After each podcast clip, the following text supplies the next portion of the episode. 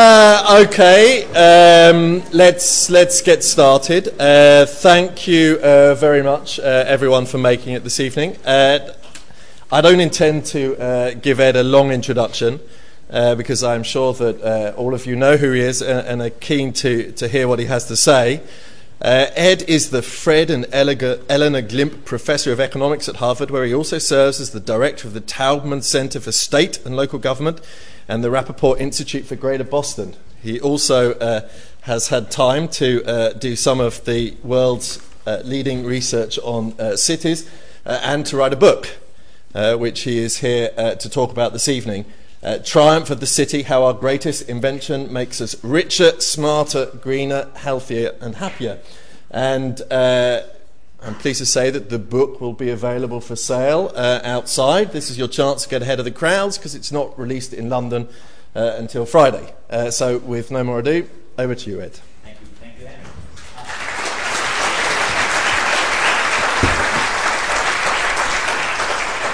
Thank you, uh, thank you all very, very much for, for coming. I, I uh, that's actually the, the, the U.S cover, but uh, this is this is the UK one. The US one is, of course, Chicago stretched out, but because uh, you can't have a New York uh, New York cover in the US because it seems too East Coast uh, in in the states. Um, let me start actually far away from New York and uh, far away from from Chicago and far away from London, and let's start in Tahrir Square in in Cairo. It's been called the Facebook revolution, and there's no doubt that new technologies helped to make this happen. There's no doubt that executives at Google helped to, helped to topple Hosni Mubarak.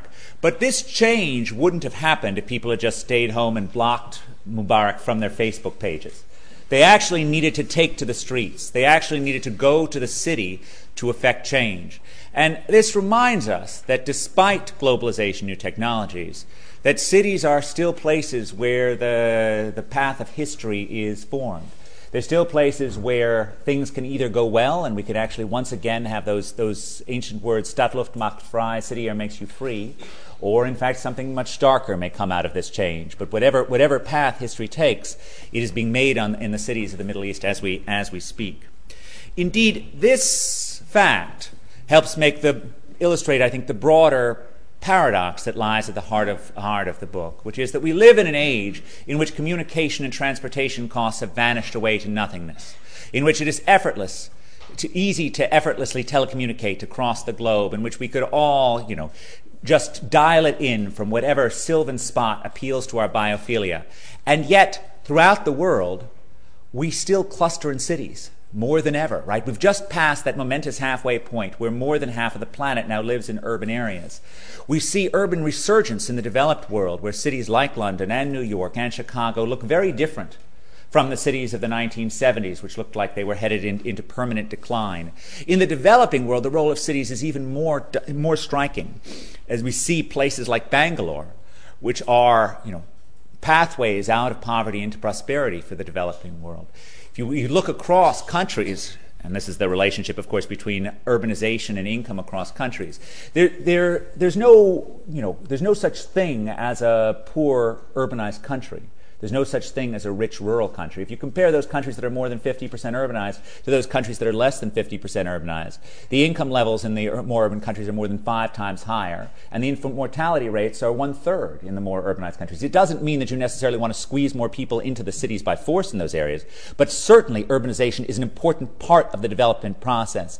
Gandhi famously said that the future of India was in its, in its villages, but how can that possibly look right today? The future of India is not in its, its villages, not in the places of, unending rural poverty, but it's in the places like Bangalore. They're places that are connectors across countries and continents. You know, from a, from a US perspective, from a UK perspective, Bangalore may feel like this place on the edge of, edge of nowhere, a place that you call and magically your software glitches get fixed by some wise person on the other end of the phone. Of course, from an Indian perspective, it's nothing like that. It's the quintessence of proximity. It's a place that is massed in places like the Mindtree campus in Bangalore, which is the slick uh, place on the on the uh, on your left. They're places where young, smart software engineers come to learn from each other and to get smart and to become productive. And you know, it's places where the the, outs, the outside area is the messier world of Bangalore outside the Mindtree campus, and they're places where people who are less skilled come to connect with them and get some sort of more indirect connection uh, with the globalizing world. The, the role of these cities in the developing world and the success of cities like London in the developed world really requires us, I think, to rethink our world and to rethink preconceived notions about how cities are decaying or corrupt and, or that the, and that the, the dreams of, of whatever country can only exist behind a, a fence and a cottage. Cities are really unbelievably dynamic, important, productive places, and they deserve policies that treat them well. Now, the role of cities in terms of being conduits of ideas across countries and continents is not something that's new. It's at least 2,500 years old. The top picture, of course, is Raphael's School of Athens which is depicting the remarkable coming together of minds 2,500 years ago in that great city.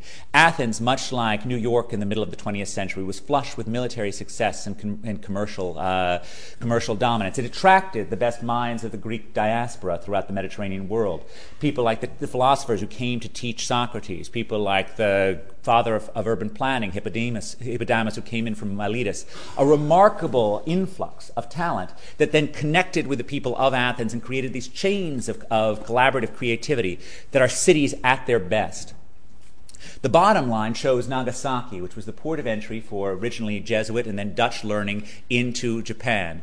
Right? The Japanese consolidated the Dutch in one, in one city in order to limit foreign influences, but as a result, they created an easy place for people to come and actually get a, get a quick onrush of all of, uh, of all of knowledge in, in these areas. Um, this, this process of cities being chains of uh, being connectors across continents still goes on to this day. It's not in any sense being depleted by new technologies. And I think the reason why cities are becoming more, not less important with globalization and new technologies is that what these things are doing is they're increasing the returns to being smart. They're increasing the returns to new innovation. Because now you can make it on the other side of the planet, you can sell it on the other side of the planet.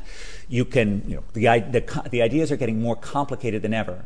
And we are at our heart our greatest asset is our ability to learn from people around us. We're a social species that comes out of the womb with this remarkable ability to soak up information. Anyone here who has taught knows the hard part about teaching is not expounding your material, it's not delivering the message from on high, it's figuring out whether or not your audience gets it.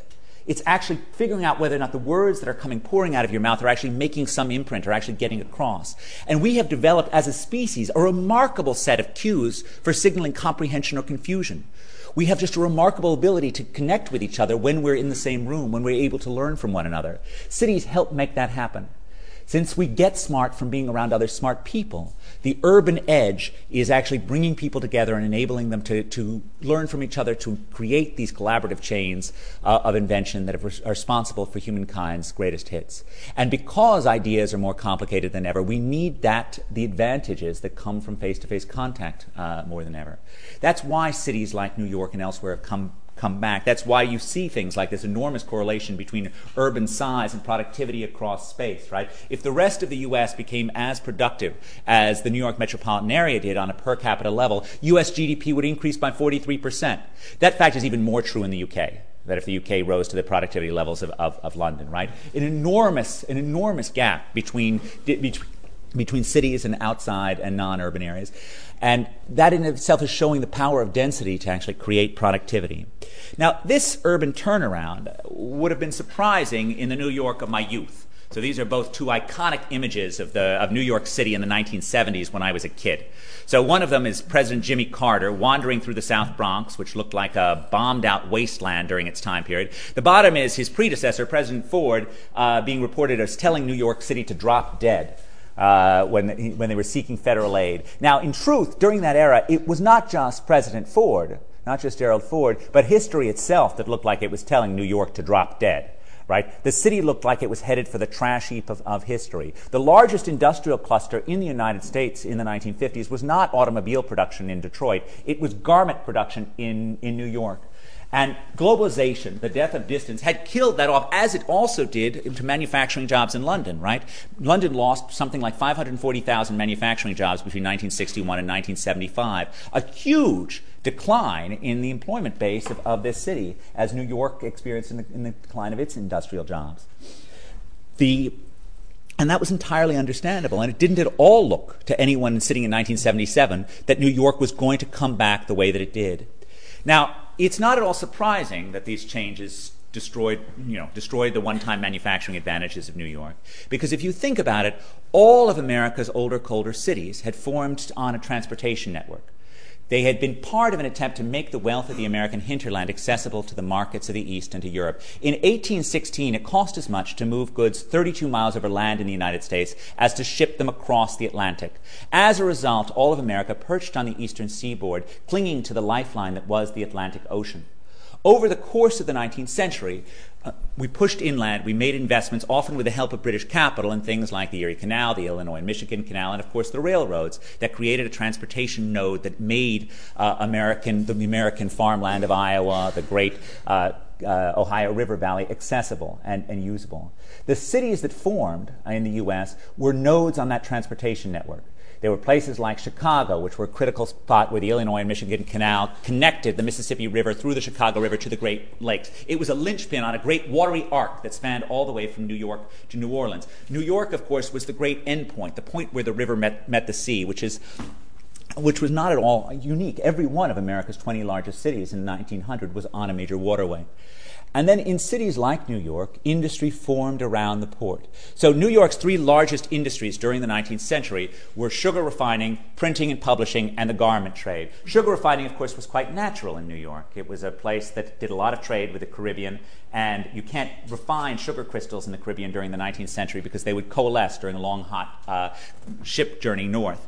Printing and publishing, of course, was in New York also because of the port. The big money in 19th century printing and publishing in, in, the U.S. was, of course, printing pirated English novels. Right? We didn't we didn't have any, any we didn't give any any copyright protection, and of course the problem is with pirated English novels is you've got to publish first. So New York's port gave a great advantage to the nascent publishers like Har- the Harper Brothers, who were able to get the latest copy of Peveril and the Peak before their Philadelphia competitors, Carey and Lea, were able to. They were able to publish within a day and completely shut them out of the market because they had the port. And printing and publishing came up around that port. Similarly, the garment trade, for example, came, came up because of both the easy access to customers, but also because of the fabric that was coming through, uh, coming through New York during this time period. Chicago, of course. Chicago's great, great industries were both clothing manufacturing and the stockyards. You see the name of Armour down there. Armour was, was an example of someone who was not just a, a, part of this network of making the, the corn of Iowa turned into pigs transported to the eastern markets. He was also an innovator, right? Armour actually is responsible for creating the, the refrigerated rail cars that made uh, refrigerated beef sh- shippable uh, east. The great innovation, of course, was putting the ice on top instead of on the bottom, so it dripped down, keeping the cows colder, keeping the, the slaughtered beef colder for, for longer. Um, now, part of the magic of cities, of course, is that even when they form for mundane reasons, access to uh, the, the wheat fields of Chicago, they then are responsible for really remarkable innovations. And Chicago certainly saw one of those in the, in the 1880s. So there's a long debate in uh, the architectural history world about who the father of the skyscraper is. Customarily, pride of place is given to William LeBaron Jenney for his building, the Home Insurance Building. But there are problems with the Home Insurance Building story. The, the defining characteristics of the, of the skyscraper, of course, a ste- load bearing steel or cast iron skeleton. Home Insurance only had two walls that had uh, steel bearing uh, skeletons them. The other two were traditional masonry uh, load bearing walls. And there were other innovators at the same time Burnham, Sullivan, who were also engaged in this. Now, I think the point of that story is that, in fact, the very search for sole architect who was responsible for the skyscraper is misguided. The point is that the, that the skyscraper was a collective contribution, a collective creation of the city of Chicago that you have Jenney, you also have people who were working in Jenney's offices when they were young, like Daniel Burnham, like Louis Sullivan, like um, and people like Halliburton Roche and of course Roche and of course the great uh, fireproofing engineer Peter B. Wight, all of whom were connecting with each other, all of whom were borrowing each other's ideas, collaborating and creating this, this idea. So it's sort of a chain of, of ideas that people borrowed from one another, and collectively they created this thing that makes city living much more feasible. Um, now, innovation is not particularly limited to Chicago during this area. Certainly, one of the most innovative places on the planet a century ago was Detroit, not a place we customarily uh, associated with hot innovation and entrepreneurship today. But if you go back to 1900, Detroit was, you know, an absolute seedbed of, of small firm creativity. And it, gets in the car business in part because it brings together two industries. One of, that one of those industries is carriage making, and Billy Durant, the father of General Motors, is in the carriage business in, in Flint, Michigan, and, and also, though, of course, it has engines. Now, what you're seeing over here is Detroit Dry Dock. Uh, a company that, that catered to the inland uh, shipping trade on the Great Lakes. And it had innovative people like Frank Kirby who were involved in, in making engines there. Now, uh, this young gentleman, who is the young Henry Ford, got his start training on engines in Detroit Dry Dock. Now, Ford then branched out on his own and was one of the many competitors, all of whom were trying to come up with a new, new thing in the end of the 19th and early 20th century in Chicago. So there's the Fisher brothers, the Dodge brothers, David Dunbar Buick, Ford himself, and, and Durant in nearby Michigan, and there are many, many more, all of whom are, are trying to copy each other's ideas, supply each other with parts, supply each other with financing. It's sort of a model of what a collective city uh, collective creative city can do. It's not surprising, right? Earlier ideas of the Industrial Revolution came through these urban chains. In this case, the, you're of course looking at Arkwright and the earlier Lewis Paul uh, patent for a roller spinning device. And the creation of Arkwright's water frame comes out of a chain that starts with Lewis Paul and, and a guy called Wyatt, who was, who was a file engineer in, in Birmingham, then spreads through a chain that involves Thomas Highs and John Kay and eventually makes its way to, to Arkwright, each person building on each other, each person riffing on, on each other's on each other's ideas until something really incredible is formed. Now, the problem with the Industrial Revolution from an urban perspective, which is of course also the problem of what Henry Ford did in Detroit, is that what these guys figured out was how to produce affordable clothing by doing it on a vast scale by in doing it in factories. This is, of course, Arkwright's own mill. Um, doing it in factories that were, in some sense, walled off from the outside world. Now, if you think back at what made cities successful in the 18th century, it's about smart people, small firms, and connections to the outside world. Right? This is what the Birmingham of the 1770s looks like, or the London of the 1770s, what New York in the age of Alexander Hamilton looks like. But you move forward to the Manchester of the mid 19th century, or the Detroit, if you will. This is, of course, Henry Ford's River Rouge plant on an even vaster scale, right? It's the opposite. It's vast firms employing lots of less edu- many fewer educated, many less educated workers, and of course, a great deal of isolation from the world around them because they're occupying these vast, vertically integrated firms. It's not that these firms weren't productive, they were wildly productive. But once you put everyone in these vast firms, why the heck did you need to put them in a city? Why did they, they didn't have any connection with the outside place around it. You could move them as Ford did to River Rouge, to a suburb. You could move them to a right to work state. You could move them to a lower cost country.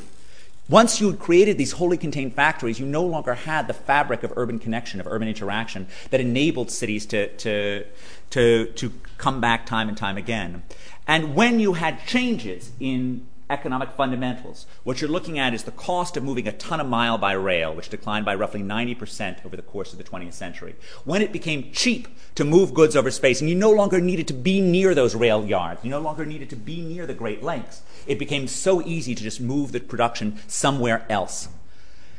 Now, some places were able to come back, but others, but others were not. And this is what uh, Detroit Dry Dock looks like today. Right? It's a hollowed hull, of a building. It still actually was very, it was actually an innovative industrial architecture for its time. Now you can walk around it. It's empty and probably unsafe, but it didn't stop me when I was, I was touring this. But it certainly doesn't feel particularly well taken care of. This is, you know, dilapidated industrial buildings or dilapidated buildings in urban decline are not specific to, to my own country. This is um, a, a, picture of some dilapidated homes in, in I think, Liverpool. Um, now, a lot of things, uh, the decline of um, cities like Detroit and New York, for that matter, uh, were, were accompanied by a number of large tectonic forces uh, within the U.S. One of which was declining transportation costs enabled people to free themselves from locating in areas that had a natural productive advantage, like access to the Great Lakes or access to a coal mine. And they increasingly moved to places that had consumption amenities. This was about the rise of the consumer city. Now, apparently, the thing Americans value most, and this is quite puzzling to me being someone who lives in New England, is warmth. Because there's no variable that better predicts the growth of metropolitan areas in the 20th century than January temperature. Right? And what you're looking at here is the relationship between mean January temperature and population growth 1980 to 2000. Now, a lot of things are rolled up in this, particularly in recent decades, because warmer places also have a very different policy towards uh, housing construction. But there's no question that if you think about the the broad arc of the move to places like Los Angeles, um, and later Phoenix and Miami, that actually a lot of it was about a move to consumption amenities because you no longer needed to live in the Great Lakes. And one of the challenges that differentiates America's declining cities from, from England's declining cities is that Detroit is not just facing the hangover of, of an industrial past that left it with lots of empty factories and lots of less well educated workers, right? 12% of the, of the city population in Detroit is, has a college degree as opposed to 27.5% in the U.S. as a whole and more than 50% in cities like Seattle. Um, despite besides that, you know, and you can make similar there are similar issues which bedevils many older industrial cities in, in UK. Your climate just isn't as variable as ours is. So there's nothing there's nothing climactic that's so terrible about Manchester the way that there you know there's no the gulf between Manchester and London is just much smaller than the gulf between Detroit and Miami in terms of the, the temperature. Um, now, on top of, of the move to sunshine, the changes in transportation technology also, of course, created a reshaping of urban form. Now, again, there's nothing new to this. Cities have always been built around the transportation technology that was dominant in the era in which they were created. We go back to the oldest part of old cities, and they have the windy pedestrian paths and narrow lanes that are common when people are walking. We see places that are newer that are built around the omnibus, for example. We see more grids, we see larger space. Streetcars and subways allowed further, further sprawl during their decade. And in the 20th century, much of, of America at least, rebuilt itself around the car. The car, of course, is different from all of the other pre, other pre-car forms of transportation because it, it actually point to point. You don't actually have to walk from the rail station or the bus station to your, uh, to your final destination. And as such, it allowed a total reshaping of how cities, cities are formed. What you're looking at, at the top there is Levittown, an early car city, mass produced housing in, in post war America, providing affordable houses for, for uh, returning veterans. The bottom line is the far more opulent modern development of the woodlands outside of Houston, involving massive uh, homes and, you know, as you can see, abundant trees. Um, the line of the developer was uh, when he when he hired his architect, "I've named my place the Woodland, and there better be some trees in it by the time you're done."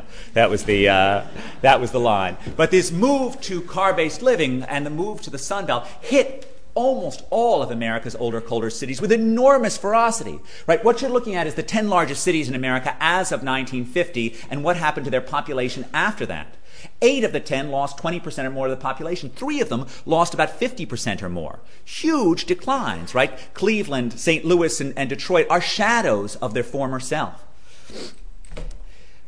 The, economic decline was, of course, also associated with enormous social distress, as is so often the case. And, this is uh, uh, an image of the Detroit riot, where the city itself seemed to be on flame. Cities, of course, you know, we saw sort of Tahrir Square to, to, to, to begin with the sort of upside of, urban change and, political unrest. Of course, political unrest and, uprisings are not always so benign for, for the people living in, those areas, even though even when cities uh, make, make this sort of thing possible.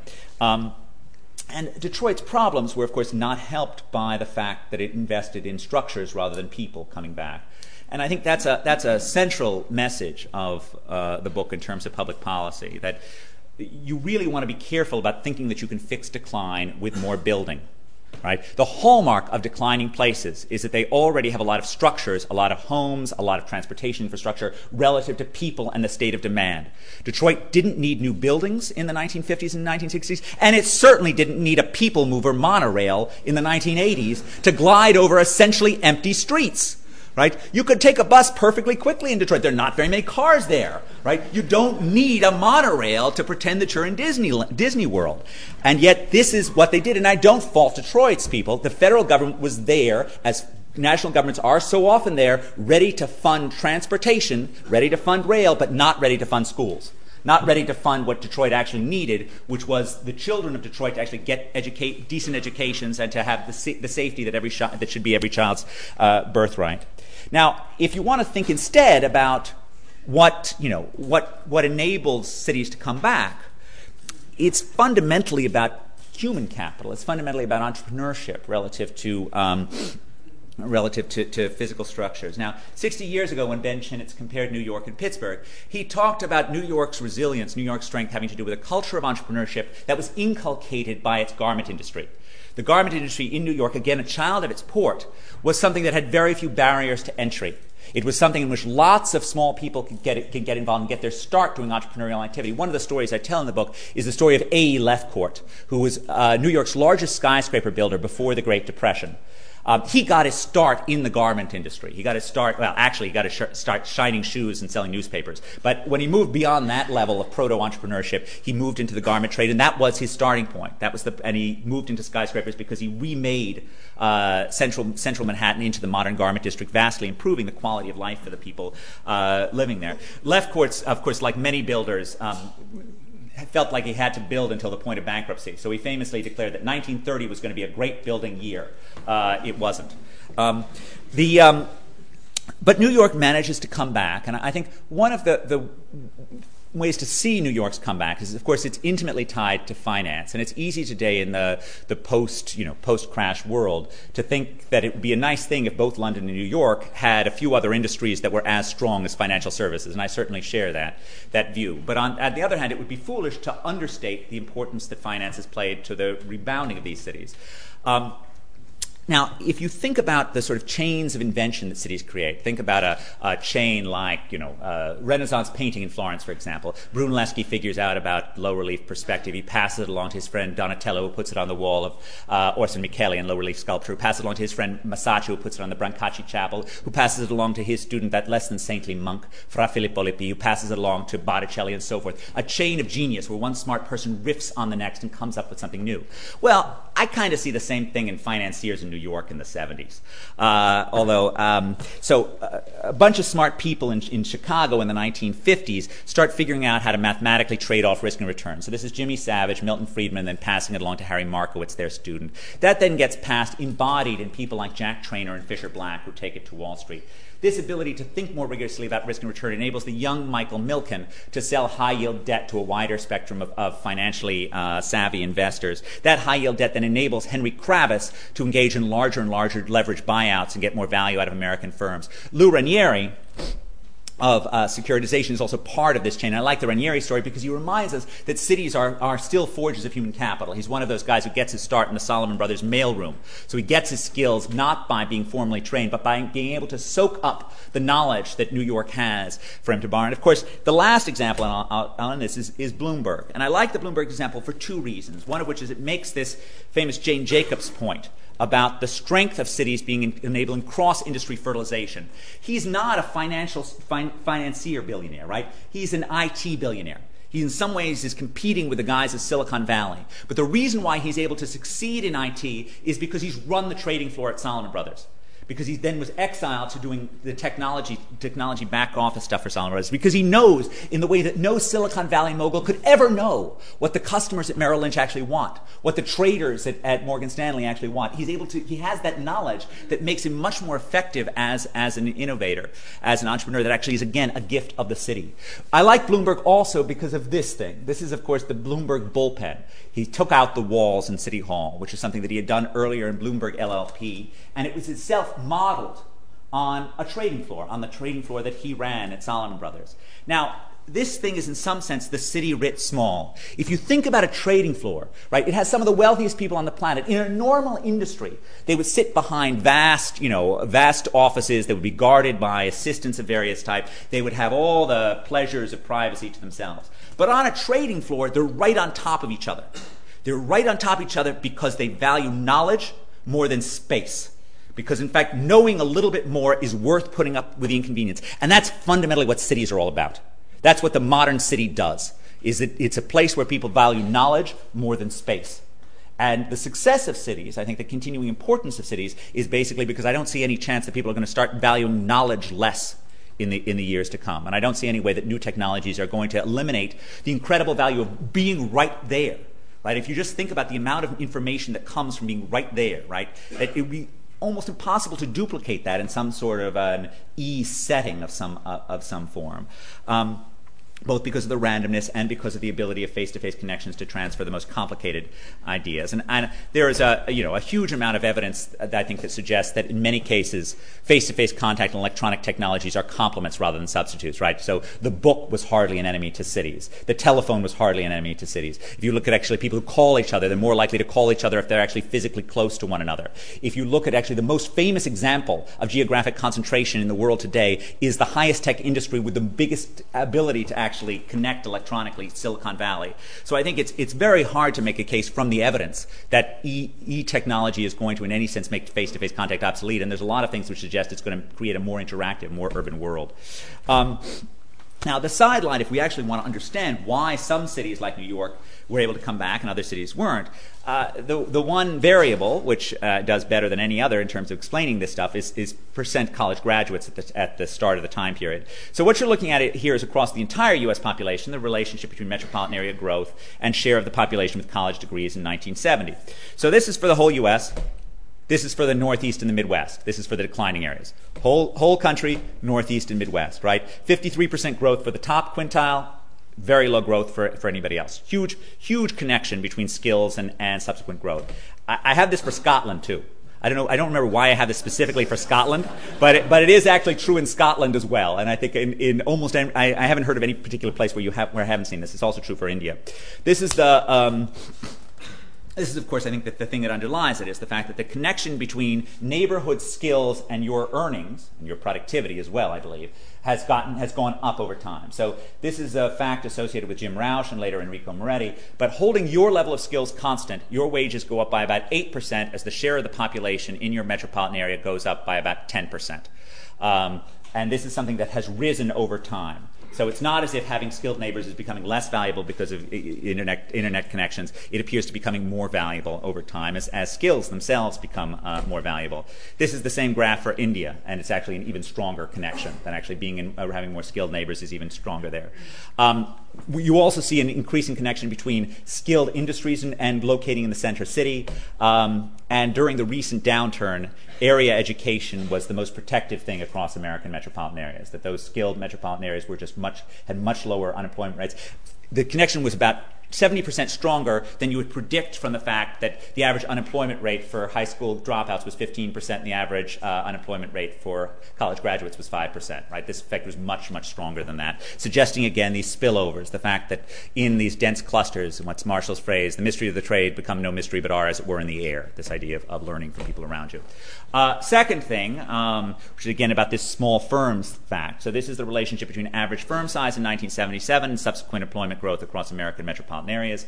Um, so a very strong sense in which this is one of the proxies for cultures of entrepreneurship. We have many others, but those places that had smaller average firm sizes grew much more quickly. This is also true within metropolitan areas, and it, it turns out to be an enormously robust fact. I interpret this as saying something again about human capital. It's about a different type of human capital than that that we create, you know, in places like LSE. It's about the, the human capital that the young A.E. Lefcourt got from working in, in the garment industry.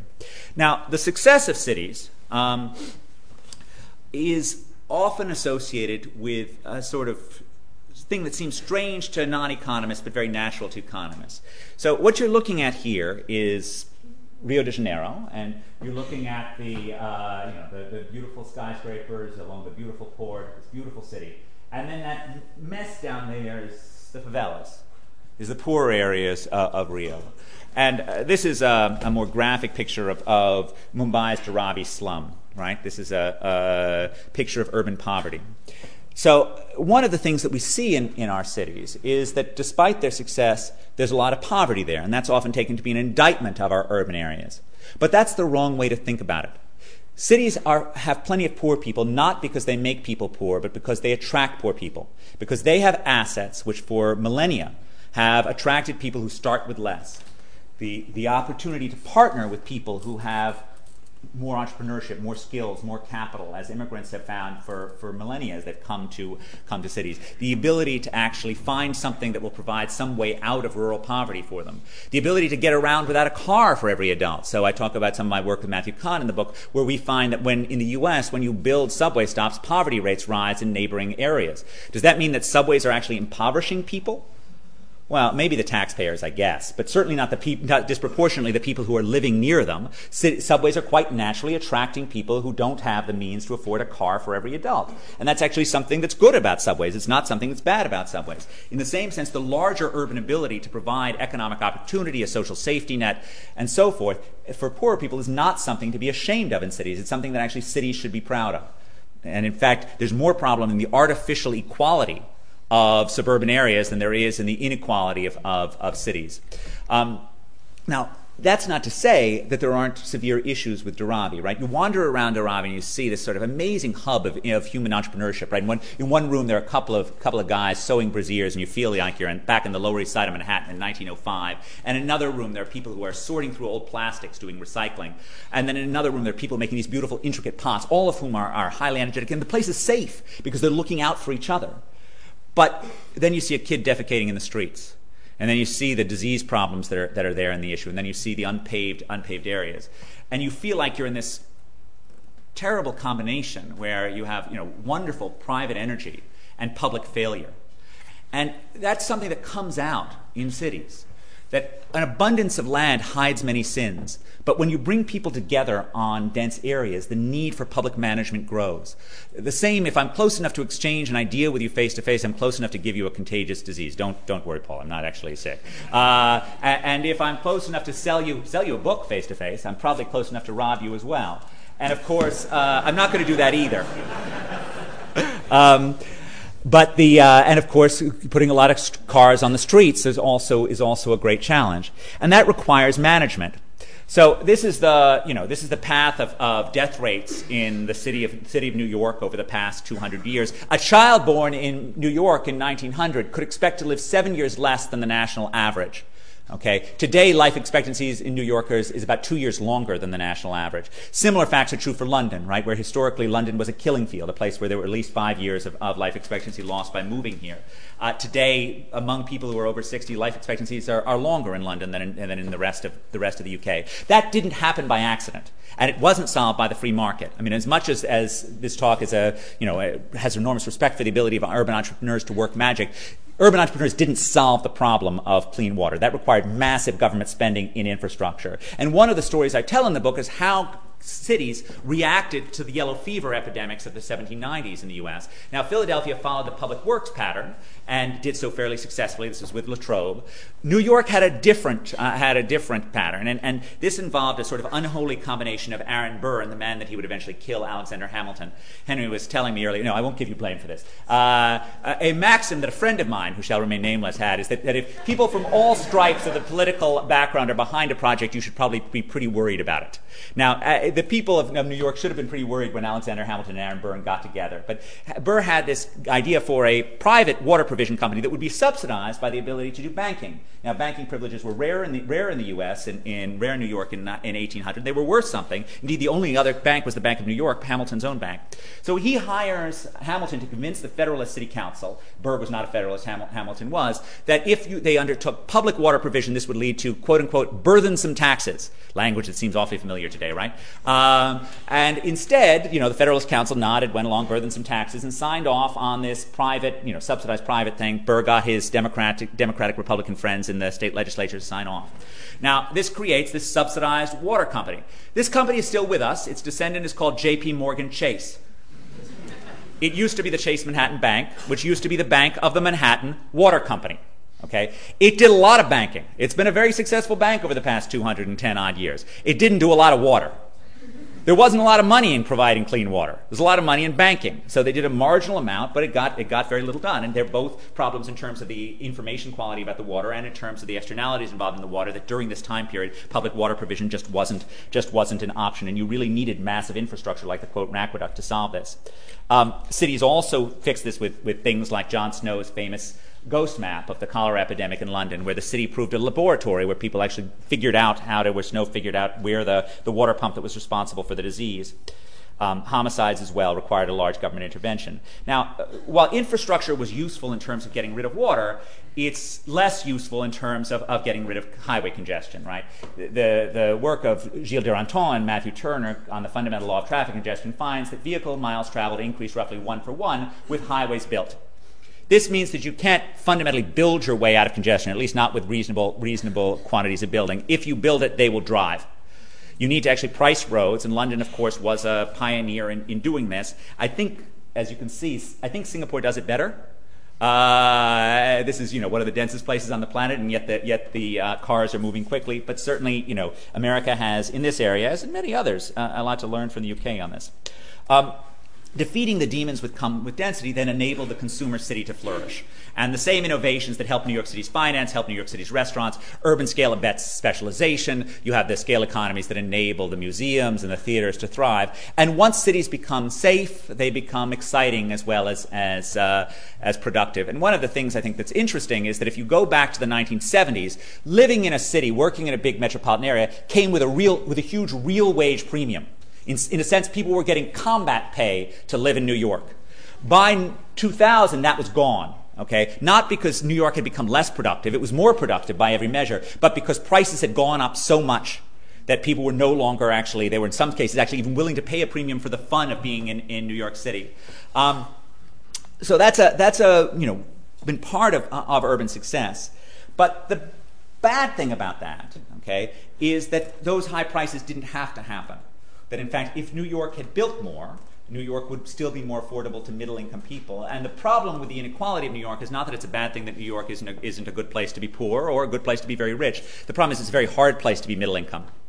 And um, what you're seeing here is, is the decline, and then the declining line shows the declining number of permits in, in, Manhattan. The rising line shows rising prices. So just as New York was, was coming back as a city, it permitted less and less building. New condominium buildings were getting shorter and shorter in the city right? We're getting more and more restrictive. Um, and certainly, uh, this is an issue in London as well. This, this just shows the relationship along the, along the x-axis is the amount of new building in the metropolitan area between 2000 and 2005. Along the y-axis is price, right? Places that are built a lot aren't expensive. Places that are expensive don't build a lot. There are also a bunch of low-demand places close to the, uh, close to the origin, and it wouldn't matter what they did to their construction policies. But um, the, the, the, choices of land use are incredibly important. And this is actually where Jane Jacobs got it wrong.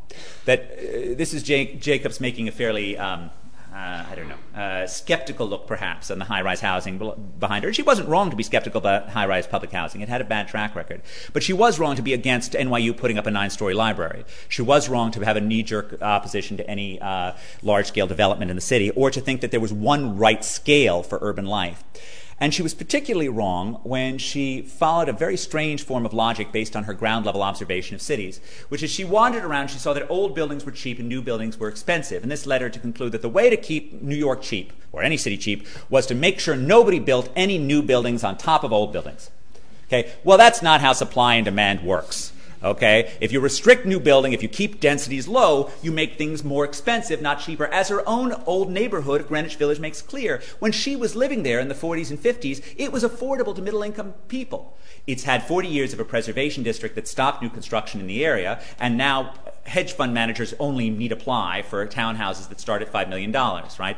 The, the failure to build up, the failure to create more density in attractive areas creates an, an obvious affordability problem. Uh, and this is certainly something that, you know, uh, there's been a little action in London. This is, of course, your own, uh, your own skyline. Uh, but London, of course, is a, is a, city that is famously difficult to build in. And uh, the, the failure to build, when combined with rising demand, um, makes, the, makes the city more and more expensive.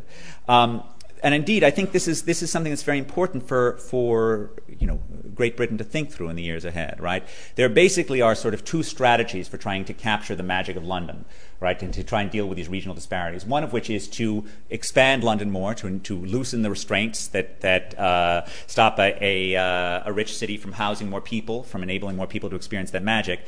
The other approach is to try and do all sorts of transportation investments to enable people living in outlying areas to access some of it from from a larger distance.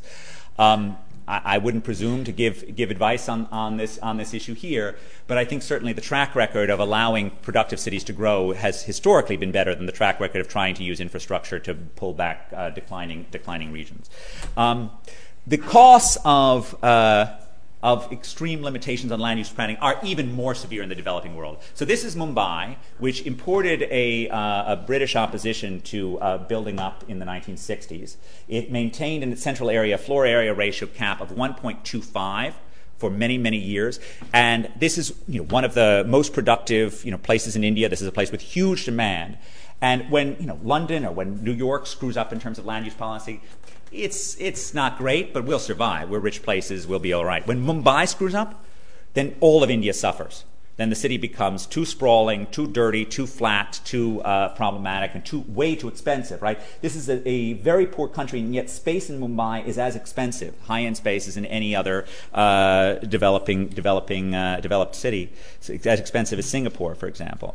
Um, that's a tragedy in some sense because Mumbai is the one of the places that's providing a path out of poverty to prosperity for, for India, and holding it back with draconian land use planning policies is a big problem.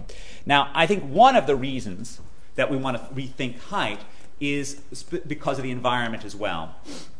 And because, in fact, those skyscrapers can be pretty green. Indeed, high density living can be pretty green. And I want to tell a little story, and I'm just going to end on this, about a young Harvard graduate, that's his picture, who, in a beautiful spring day in 1844, went for a walk in the woods outside of Concord, Massachusetts. Um, that's the lake that's near the woods. Now, there hadn't been much rain lately, and that made for good fishing since the, the uh, streams were relatively dry. So they caught fish and they began to cook them into a chowder. Now, the wind flicked the flames to the nearby dry grass, and, and the, a fire started. And soon the conflagration turned into an inferno. And by the time it was done, more than 300 acres of prime Concord woodland had been burned to the ground. Okay? This young man, during his own age, was castigated as an enemy of the environment. The Concord Freeman called him a flibbertigibbet, which I think was pretty bad for 1844. Um, and indeed, they were, uh, I think, right to do so. Right? It's hard to think of someone who, you know, lived in Boston or New York who did as much harm to the environment as this as this young man. Of course, today he is the secular saint of American environmentalism. His name is Henry David Thoreau. And he, he preached a gospel of moving around, uh, of living around the trees. Now, while that may be good for some people's soul, I mean, I, I actually moved uh, about five years ago to, to a treed area not far away from far away from that, and that has yet to do any good for my soul. Uh, but um, as my wife will tell you, uh, but um, and, and, certainly, uh, like Thoreau, I ended up doing a lot more damage to the environment, which is also a story that's told by David Owen in Green Metropolis. Um, Thoreau. Um, Thoreau's whole life makes sort of a critical point. We are a destructive species. Okay? It's who we are. We burn things down. We burn oil. We do lots of, we engage in lots of, lots of energy. And in many cases, if you love nature, the best thing to do is to stay away from it for its own good. Right? That's, in some sense, I think, what Thoreau's message was. And, and while it's nice to think about rural living in, you know, burning the occasional log and taking your mule to town as being very green, uh, that's not actually, you know, when real people live in low density areas, they don't actually like to live like medieval serfs. Uh, and when they actually live in the way they like to live, uh, you know, high density living just ends up being a, a, lot greener, at least, at least in the metropolitan areas of the U.S. that we've looked at. So this is greenness is measured by carbon emissions within the United, within Greater Boston area, and of course the areas where Thoreau and I live are uh, notably red relative to the greener areas in the central downtown. There are two things. This is mainly workplace emissions. Sorry, this is mainly household emissions, both from transportation and within the household. It's mostly about having smaller houses and uh, about shorter commutes. Right, those are the two things that are causing emissions to go down substantially within within central areas areas. And, the reason why I think this matters, why this is in fact important, is not that the US or the UK are going to radically remake our urban landscapes. Right? We're going to move a little bit on the margin, it's going to be rounding errors. But there are places where great cities are being built overnight. And if places like India and China, this is actually just the, the, a little map of the carbon emissions areas of China, which is another paper that I've done. And, and you know, the key fact is that the, uh, you know, the lowest density American areas from household emissions are more than 10 times the average household emissions in China right now. That even though China is actually the largest carbon emitter on the planet, that's primarily industrial and they actually don't do a lot of, household carbon emissions. They don't drive very much still, and they don't, they don't engage in a lot of home cooling. Um, if China and India move up to US carbon emissions levels, global carbon emissions rise by about 127 percent. Um, if they move up to the levels of Hong Kong, you know, also a wealthy place, but a place with far lower carbon emissions, aided by its, its high levels of density, global emissions go up by less than 25%. So there's a huge, if you're, if you're worried about carbon emissions, or heck, if you're just worried about the price of gas at the pump, I have to say that for American audiences, where there's a, there's a, there's a, you know, this, is, this issue is far more uh, contentious talking about global warming. But either way, if you're worried about gas at the pump or you're worried about global warming, having China build up rather than out is, uh, is you know, something devoutly to be wished. So um, let me just end by holding up the holding up the book again. I'm, I'm uh, just to remind you that I'm here to I'm here to sell. Uh, the, um, the but uh, I think at some level it's not. It's I wrote this book not particularly because I was trying to convince anyone to, to move to a city who didn't want to live in a city or trying to do anything that, that form. But I really do think that there is a, a hackneyed view of history of cities that is based on you know things that ceased to be true 50 years ago and that cities are, in fact, in many ways, incredibly dynamic places that, in some sense, play to what is most essential in us as people because we are so social, because we gain so much from people around us, in some sense, they make us more human. And as I look towards the future, and uh, you know, despite the many problems that humankind faces, uh, I, I, remain enormously optimistic because I'm enormously optimistic in our collective ability to solve our problems, and, and that I think ultimately makes me enormously optimistic about the city. So thank you very much.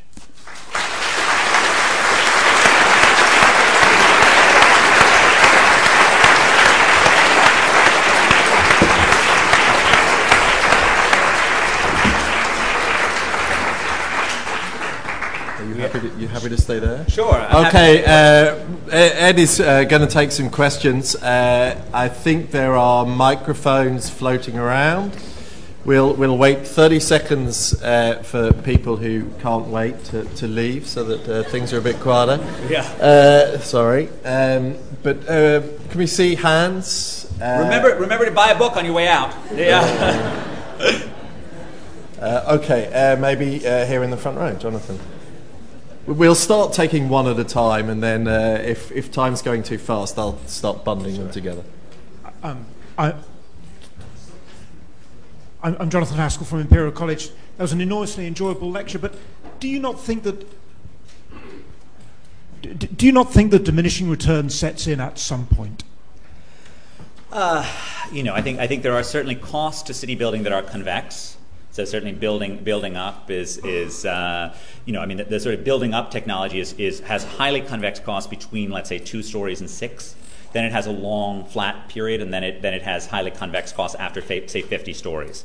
Um, there are you know in in terms of the the the data on let's say productivity and city size uh, I'm not going to pull it up. Uh, that looks pretty flat to me. I mean, that looks like a, a, constantly growing growing thing that sort of keeps on keeps on going up. Um, you know, certainly there are problems that get harder and harder to manage as the city gets bigger. I think that's certainly that's certainly true. Um, but um, I, I, I, don't think there's any sort of a fixed a fixed number, and I think that there, there are you know it's, it's certainly hard for us to assign the convexity or concavity of the agglomeration economy. Certainly, that's a very very hard thing to do. So. I guess on some level, I guess the, the, fundamental answer I'm coming down to is no. I don't think that there's there's an, there's an obvious final final point, but it does require more management, and certainly the costs of urban density become particularly obvious in those places that have weak governments, like in the developing world. Maybe uh, here I see a hand, and actually, if you if you could follow Jonathan's admirable example on two dimensions, one stating who you are, and two keeping it short, yes. uh, that would be appreciated. Uh, my name is Michael Yates, and um, you mentioned in your book about uh, Detroit and Liverpool and other Rust Belt cities that have declined. Because, and um, if you were the mayor of Detroit, for example, what would you do? Would you just in- invest a lot of money in education and reducing crime, or what would you? What would well, you do given? I, I, would not. I would not sign off on the light rail system that's currently being proposed for Detroit, which. I think doesn't make doesn't make a lot of sense.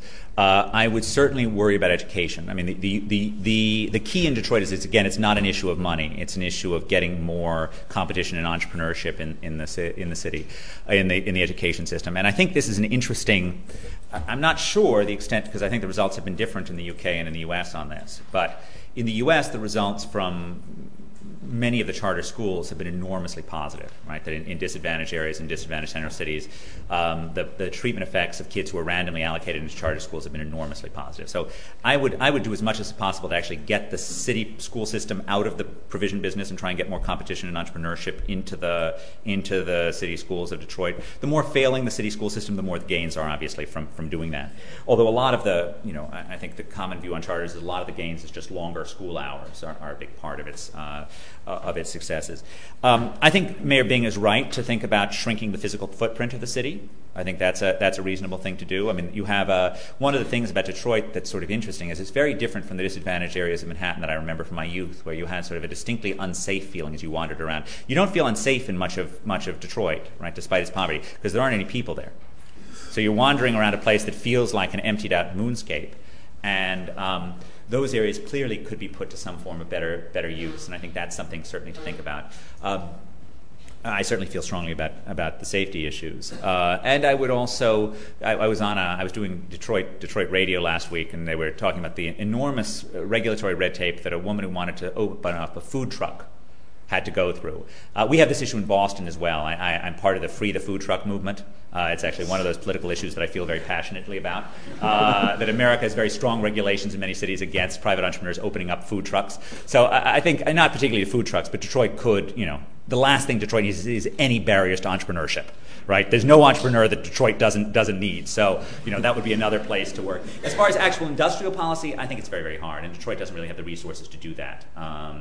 But more generally, in terms of industrial policy, I think that the uh, bulk of the economic evidence, economic you know, evidence is weighed against it. I think there are some uh, modest counterexamples. The work on million dollar plants, for example, uh, that Greenstone and co authors have done. And I think the track record of Singapore has been productive. The way that I've, I've interpreted that, those things is what the successful interventions in terms of industrial policy are doing is they're basically upskilling the inhabitants. They're actually providing enough, enough education for people. And, and I think that provides us with a way of evaluating them because we know that the sort of dollar per job metric is a very hard one to make sense of with standard cost benefit analysis. But if you actually sort of thought about the, you know, investing in industrial policy as being a form of education, then you can evaluate it with what else we know about the cost of other education programs and, you know, at least do something sensible with it. Okay. Um, so can we get the mic in here, or maybe, and then if if afterwards you can go to that that gent there, we'll, we'll take this question first. Hi, my name is Liz Dunn, and I'm from the um, Cities program, and I'm also from Seattle, which you blogged about last week in the New York Times.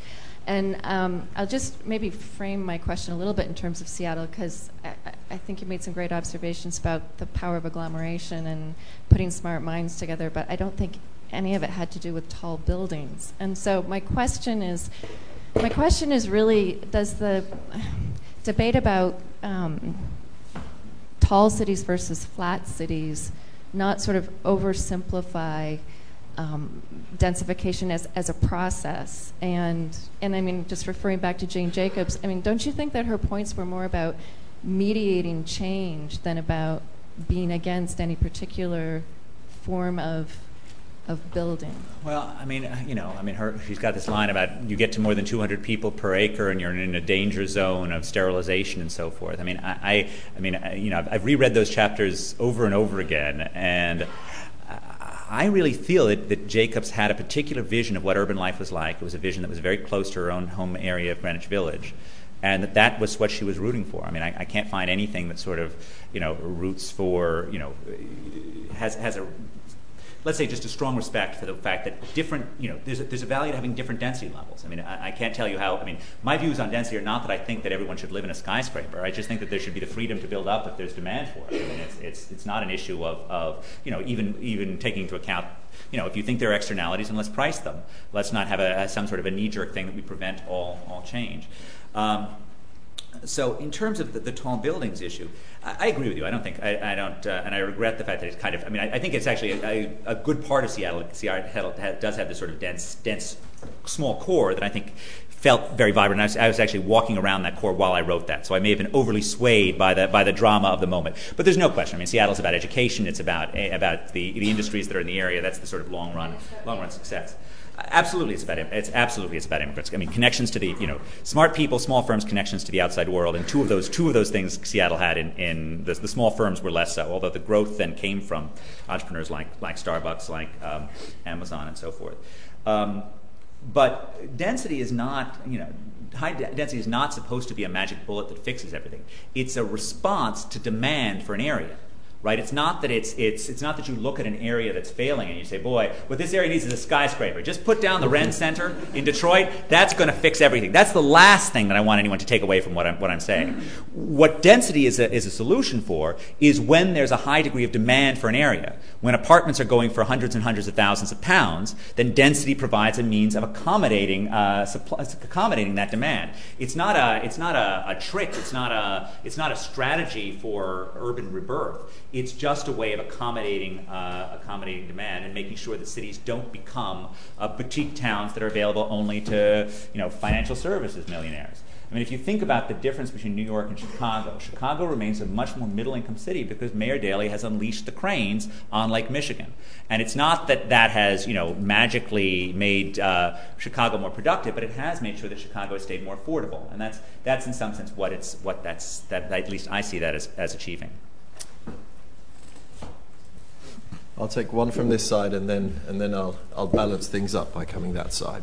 I know people always feel uh, hugely affronted if their side of the lecture theatre doesn't question. Um, hello, um, I'm Dan Nasimula from Government Department here.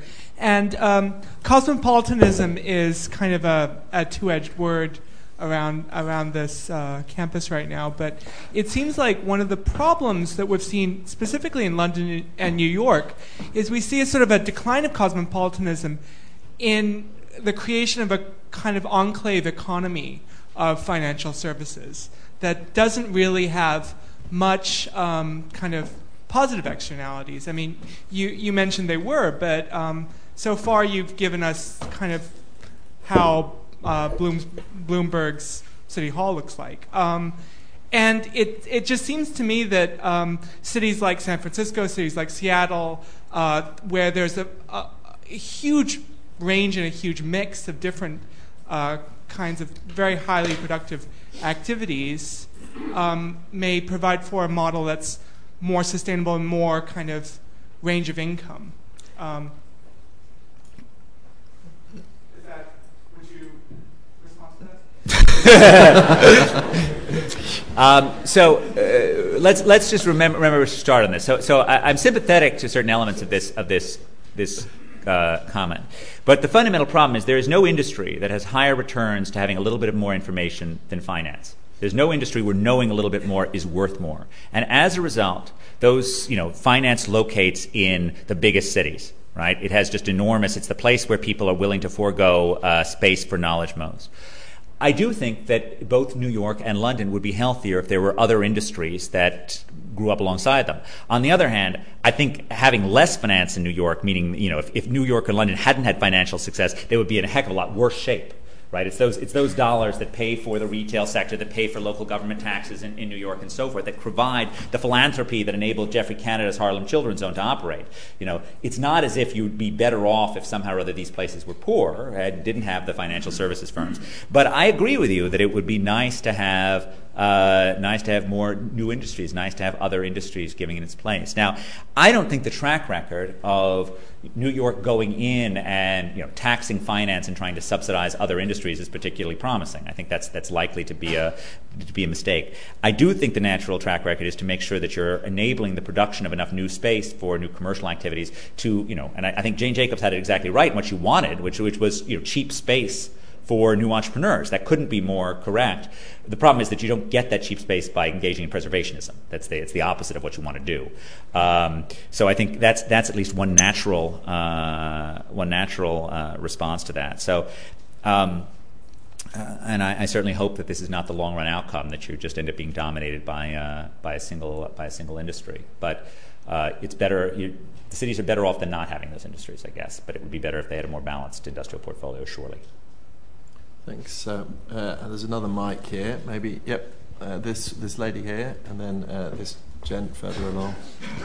Thanks. The, um, the pictures I've seen of Detroit recently made, made me think actually it is a kind of hotbed of innovation, but of a very different kind from that that you've been talking about. It appears that, they, uh, that the cities recognise the value of multifunctional green infrastructure in a very big way.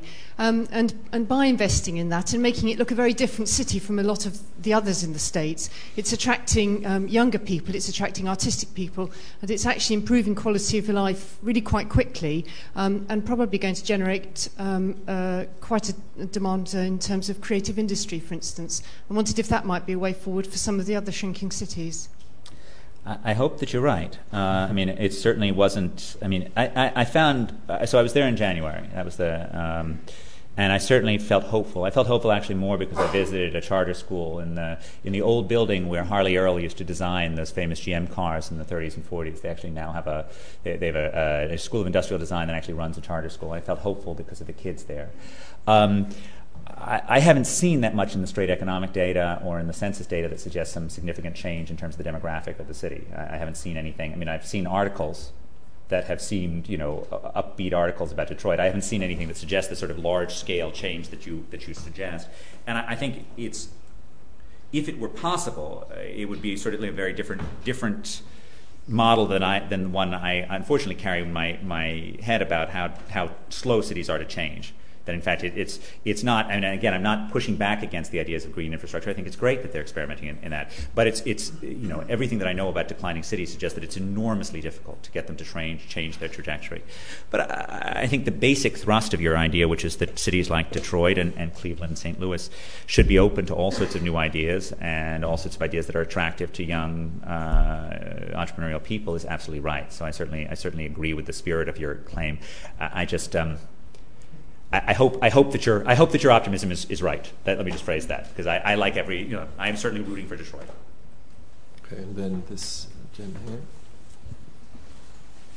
Hi there, I'm an international relations student here at LSE. Uh, I have a question which may fall outside your area of research or interest, but um, do you see cities performing a role in shaping political, political discourse in international relations? Well, they, they cities have been enormous shapers of political change, you know, since Athenian democracy, since the Gracchi organized the people of Rome, since you know a butcher and a weaver in Bruges challenged the, the French soldiers in the in the uh, Bruges Matins. The, the, since John Hancock and Sam Adams got together, were connected by Boston's density to uh, you know John Hancock, a man who wanted to change uh, in English commercial policy for his own reasons, and needed a crowd to do it. Uh, Sam Adams, like many purveyors of liquor, a man who knew how to conjure a crowd. Uh, right? I mean, these are these are this ability of cities to affect change. You know, Paris, 1789. St. Petersburg 1917, Cairo 2011, right? I mean, cities have just this enormous ability to, to affect change. Now, part of the issue, which is certainly we experience in Cairo today, is they're agents of change, they, but they're not always great at directing it. Right, so it's it's uh, you know they, they can topple a monarch, they can create the con- connections that actually empower uh, an urban group, but they don't necessarily lead towards wise institutions at the end of the day. So I, I guess um, you know, I, I, certainly believe that in the in the places that are not stable, well-functioning democracies, cities have an outsized role to play in, in the years ahead. I, I hope that it's by and large quite positive, but it's also, of course, dangerous because any time you have large-scale change, uh, there's danger as well. But I'm, I'm certainly rooting for I'm rooting for Stadtluft Macht any any place I can. So. Okay, uh, let's try and get the stewards a bit fitter by heading towards the back. Uh, this, this There's, there's two, two sort of in a row. Maybe we can do the one in front first and then just pass the mic back after.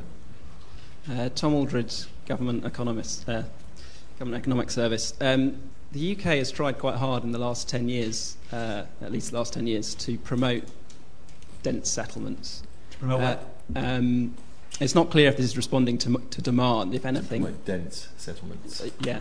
Uh, if anything, it, look, it, it looks like um, demand is probably to build out um, I was wondering if you think we're policies on the right track.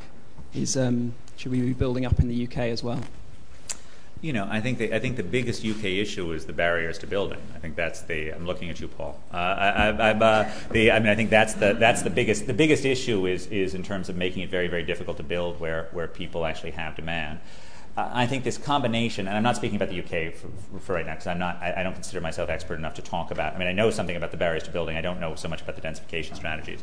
I think that the traditional combination of on one side, you know, making it difficult for the free market to deliver with regulation or with things like rent control, for example, and then coupling it with public subsidy on the other side is sort of a super wasteful jujitsu, at least as practiced in in the in, in, in the U.S. That's sort of you know deeply suboptimal relative to actually allowing the you know developers to do their job subject to a reasonable set of, of regulations. Um, but I'm not gonna I'm not gonna take a particular stand on these policies because I don't know I don't know enough about them to um, to, to say anything. But I think there was a question just behind. Yep. I'm Jens uh, I'm from Economic History Department. Um, question: You mentioned congestion charging, uh, and that's what we have in London. And I think other cities, I think maybe Singapore, have a system where you use the license plate to determine if you can drive or not. And as an economist, what do you think is the most fair thing to do? To have a congestion Devi- charge? Devices to, to do to, to to drive that you can drive every other day with your car? depending on how on which number your license plate ends. So it's like a rationing No, those, system are, for those are, I mean, uh, uh, Singapore, Singapore may have had that once. They don't, they don't have that. They do have, they do have a high straight car tax, but, but these, these, you- you're right though. These policies do exist. Various, I mean, Chile followed this policy at one, at one point in time. No, I think those are, those are, those rationing devices are quite wasteful, right? They end up having, having many families buy multiple cars so they can have the, the two sides of it. You know, we're, we're economists, right? And, you know, the, the, we believe in not running Soviet-style transport policies, or at least I do, right? You know, you can't, you can't, you know, in the Soviet Union they used to allocate groceries by having prices way below the market rates, and then they'd have long lines and stockouts. Well, that's how we allocate highway space, right? We, we charge, you know, we charge to, at least we do, meaning Americans. You, you apparently charge prices now. But, you know, we, we, we charge, you know, we give away highway space to free, and then we get long lines and stockouts, meaning that you can't actually get to the place that you want to get to. Um, you know, the, the I mean, uh, in the U.S., I'd say something like, you know, the right to drive freely on every road was not written into the, you know, into the Constitution, uh, and there's, you know, there's absolutely no way to solve this problem without pricing, without pricing it. I I think these quantity, the quantity things are a mistake, and I think one of the nice things is that the um, this is an area in which economic efficiency and equity can actually go together, which is, I mean, you know, presumably Ken Livingstone wasn't in favor of congestion pricing because he thought it would be good for rich people, right? That's, that's not at least what I know about Ken's political, uh, political agenda. That's, that's uh, Mayor Livingstone's political agenda, um, you know, because, they, because you, get the, you get the buses moving more quickly as a result of clearing the, clearing the streets, and that's, that's something that helps, you know, that's both fair and, and efficient. So I see a lot to, I see a lot to like in pricing, uh, in pricing of roads. Okay, there was one here. I would say maybe we could just get a show of hands of people who are desperate to ask questions. So I've got some feeling of how many we've got left. Right, fine. If you're saying we should, oh, let me introduce myself. I did urbanization and development here and now doing a PhD at UCL. If you say we should embrace uh, urbanization as a process to have a better, more sustainable future and also let our cities become more dense, I wonder what your uh, opinion about Dubai and the process of Dubaization is. If you say the price mechanism is a good way of letting things happen, and now we look at Dubai, especially after the boom is over, we have lots of empty buildings just because it was a speculation that was working back then. But Dubai, Dubai was not a private developer issue. Now, now private developers often overbuild, as the, as the case maybe last quarter illustrates. And there, there are plenty of private developers, you know, who basically are in the, in the building business because they love, you know, edifices, right? They love, love structures, and certainly uh, that, that's an issue, and it leads many of them to keep on going even when economics tells them to stop. But I don't think Dubai is, is much of an example of anything about the private market, right? It's a, it's a government-run building, you know, by a very entrepreneurial government, and surely, at this point in time, went too far. Now, there are, you know, in some sense, that's, that's the, you know, my attempt to grapple with Dubai in the book, is that Dubai has a number of strategies, all of which are kind of sensible, but all of which are taking too far. So, you know, they start off as a place like Chicago that's involved in moving the natural resources of an interior outside. They then compete with other cities around them, other countries around them, by having marginally better legal and political infrastructure for, for investments. They then decide they're going to follow a consumer city strategy and are going to become a fun place to live in, in, in the Middle East.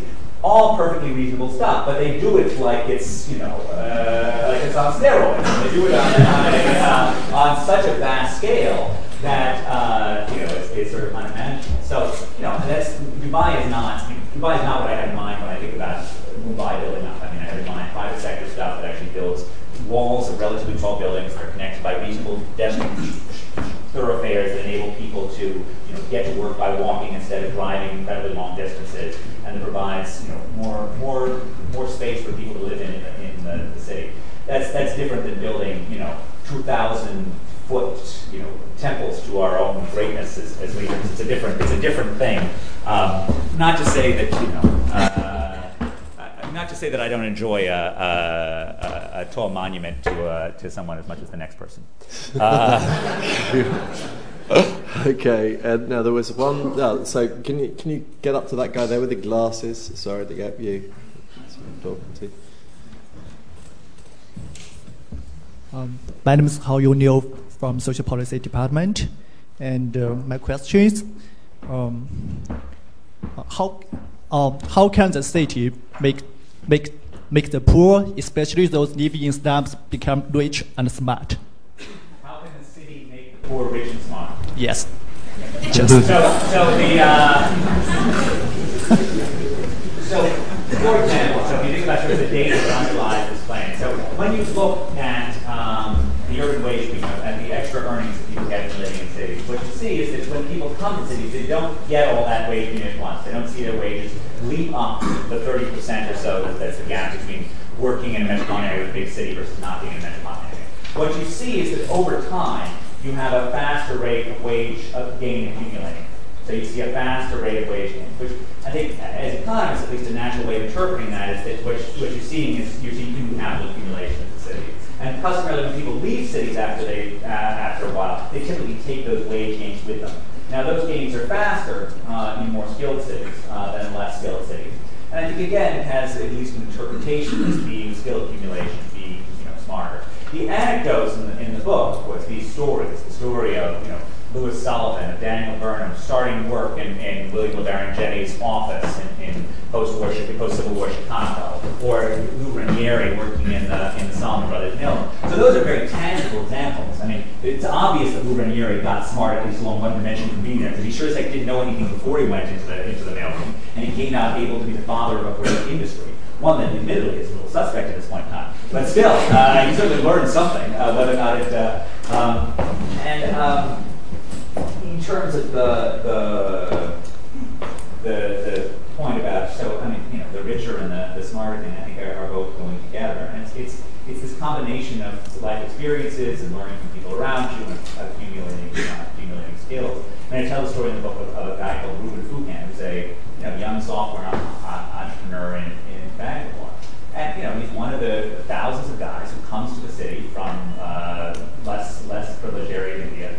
He acquires some skills, he works at Yahoo when it gets started, and he you know goes out on his own. He starts his own companies. He's not a he's not a billionaire. He's not you know carrying out an or or uh, uh, one of these guys. But he's he's a very successful young guy. He's clearly acquired the skills that the city the city has, has given him. And I think that's the that's the promise of this. That know even the, city actually create this possibility of becoming acquiring new capital.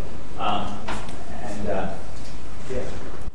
Okay, let's uh, in in the spirit of the book, let's let's take a final round of questions, and then and then Ed Ed can choose. Each person to learn from the question before them. And then and then Ed, Ed can choose which ones to interact with, which seems to me uh, completely completely in keeping. So there's two up there; those two could go together. And then, if meanwhile you could get the mic down here to to that one, that one, and then uh, we'll see where we stand. Sorry, there's the. Could you just keep your hands up if you're down the front? So here's the here's there's this one here. Yeah, this guy. Where are we beginning? No, this one. Further round. Further round. So the, we haven't had anyone from the middle yet. Okay, so the you two first, uh, then this guy here, and then we'll Okay. okay. see where we're at. Okay. Hi, um, my name's Syed Ahmed. I'm an energy policy analyst. Uh, Just a very quick question about uh, the devolution of power. Um, Is Ah. your faith in the future of cities reflected in your faith in city politicians? And if so, Tell me when it's me. do you believe that there should be a greater devolution of power in terms of uh, politicians being able to um, reflect the changes that they want in cities to achieve the goals that they'd like? Thank you. Got it. Great. Good question. I'm Nicky Gavron. I lead on planning and housing for the London Assembly. I'm an elected politician. And I want to ask you what your vision is for uh, low income housing. The housing that houses the bus drivers, the, the, the dentist, the, no, not the dentist, sorry. not the dentist, sorry. sorry, not the dentist. They're doing fine. Okay. The, the, the bus drivers and the, and the shop workers and the nurses and so on. The key workers that keep, keep a dense urban city going. And I want to know what your solutions are, your vision is for how you house people on low incomes, essential workers for a city. Okay, Excellent. And then let's take one more, just a long. Hi, my name is Jamie Hodge. I work in regeneration. Um, my question relates to feeding the cities. Um, you argue for intensification, densification.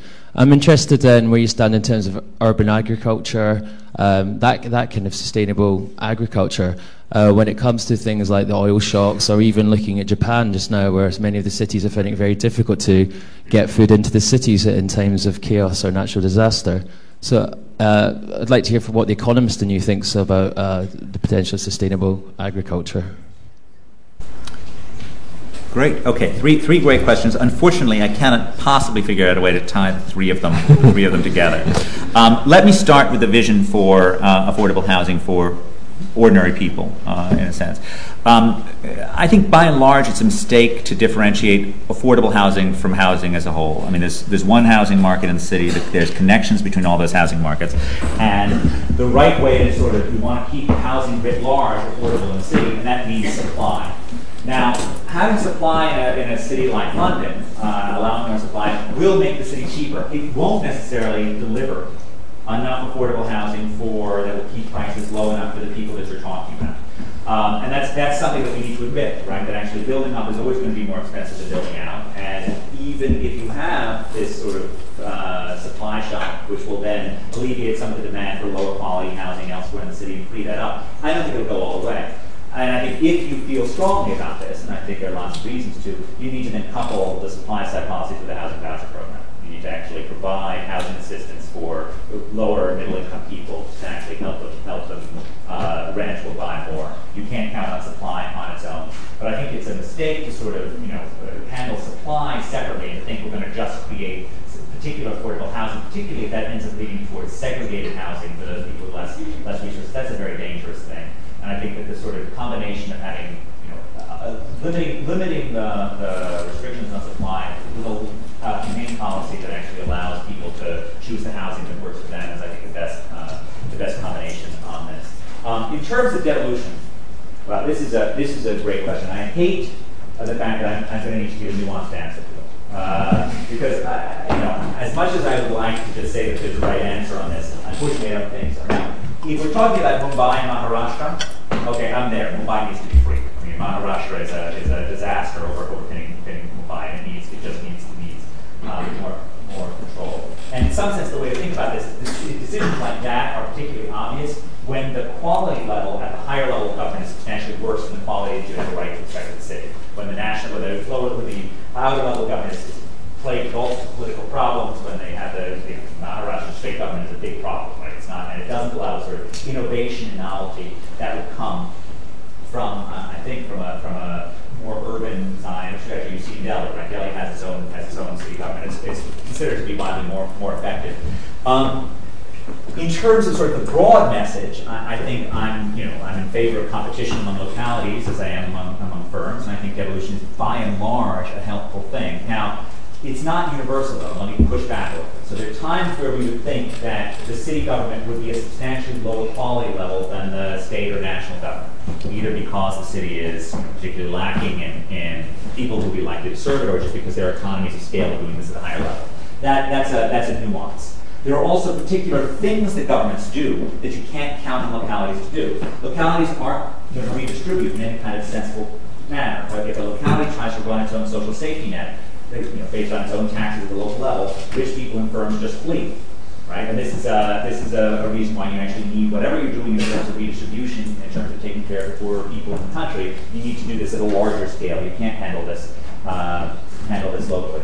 So I think it just isn't a, you know, there, there isn't a right, a, a universal right answer. Um, but certainly in many cases, the, the particularly in, in Indian cities, got to get getting having more local control over stuff. Last question was about urban food. Um, you know, it's the, food problem in Tokyo doesn't feel to me like the primary problem right now. Uh, and certainly the, the food security issues are things that people worry about. I think it's right to worry about it, but it's unlikely to be the case. That large-scale urban agriculture is going to be the solution to, food security problems. In part because the, the you know that's more an issue of storage than it is actually growing the food locally. And you only get the food off the, off the plant at certain regular points in time, so it's not necessarily going to be there to get the, get the disruption of your supplies. So I think thinking through food security sensibly is, is correct, but thinking that you're going to get a meaningful solution to that in urban agriculture is, I think, at least to me, it's, hard to see how that works. I see the case for urban agriculture as being one about just the enjoyment of the people who have it. Right? I don't see it as actually solving a fundamental problem. I think it's unlikely to be efficient. And from an energy perspective, it's likely to be counterproductive because putting lots of space between people means you have people moving around more, and that involves more energy use than actually moving wheat floors. Moving move wheat with a lot less energy than we can move people. Now, if people really, you know, people really want to see some plants outside there, and I know certainly lots of people in Cambridge would love a shared communal garden. God bless them. That's there's nothing wrong with that. That's a that's a perfectly good thing. And you know, there is a. Um, I just finished chairing the uh, the Citizens Committee for the Future of Boston report, and we certainly thought that there were there were good things in terms of having having a little bit of urban gardens as teaching tools to you know educate kids and stuff, and that's that's fine. Um, but it's you know it's it's uh, you shouldn't think of it as being a solution to an agriculture problem. You should be think of it as, a, as something that people want in terms of the enjoyment of their of their everyday spaces. It certainly is a perfectly reasonable thing to think about cities like Detroit, where you're downsizing space and you've got to replace. Um, formerly occupied buildings with something more attractive. So I consider myself friendly to urban agriculture. I just don't think it should be oversold as being a solution to the agriculture problem. It's a, it's a potential ingredient to making the city interesting and fun. That's, that's fine. Um, so I think that's, again, that's all I have to say about urban farms. Okay. Uh, Uh, the Secretary of Agriculture of the U.S. attacked me this week, so I'm, I'm feeling very good about that. So the, uh, the that's probably another of my maxims. uh, I think we better uh, draw things uh, to a close there. Um, Ed is, is going to be signing copies of his book, uh, available for purchase outside. Uh, for those of you that, that haven't managed to get your question answered, there's, uh, there's an opportunity for you to, although the second half of the evening may not be as free as the first part. and it just remains to thank Ed again for a fantastic talk.